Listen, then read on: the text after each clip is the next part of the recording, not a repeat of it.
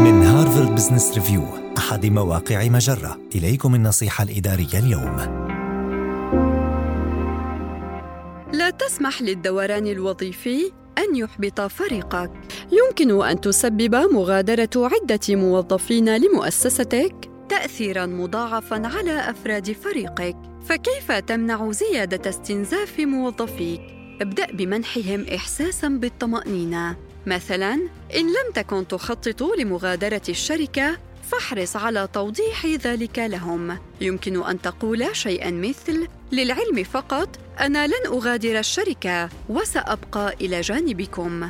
سيولد ذلك احساسا بالاستقرار لديهم. ثم راقب أعباء العمل كي لا يحمل أي فرد من أفراد الفريق عبئا زائدا بسبب مغادرة زملائه.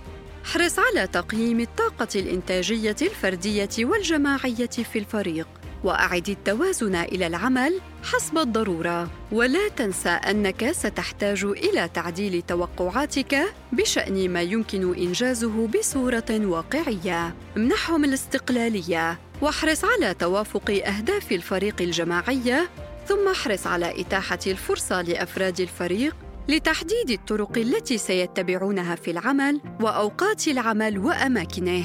احرص على إتاحة الخيارات لموظفيك كلما أمكن. وأخيرا احرص على أن يفهم الجميع أنه لا بأس من إبداء الرأي والرفض.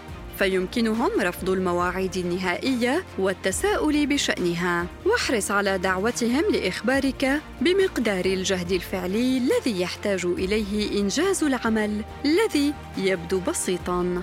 هذه النصيحة من مقال ست استراتيجيات لتحفيز فريقك في الوقت الذي يستقيل فيه الجميع.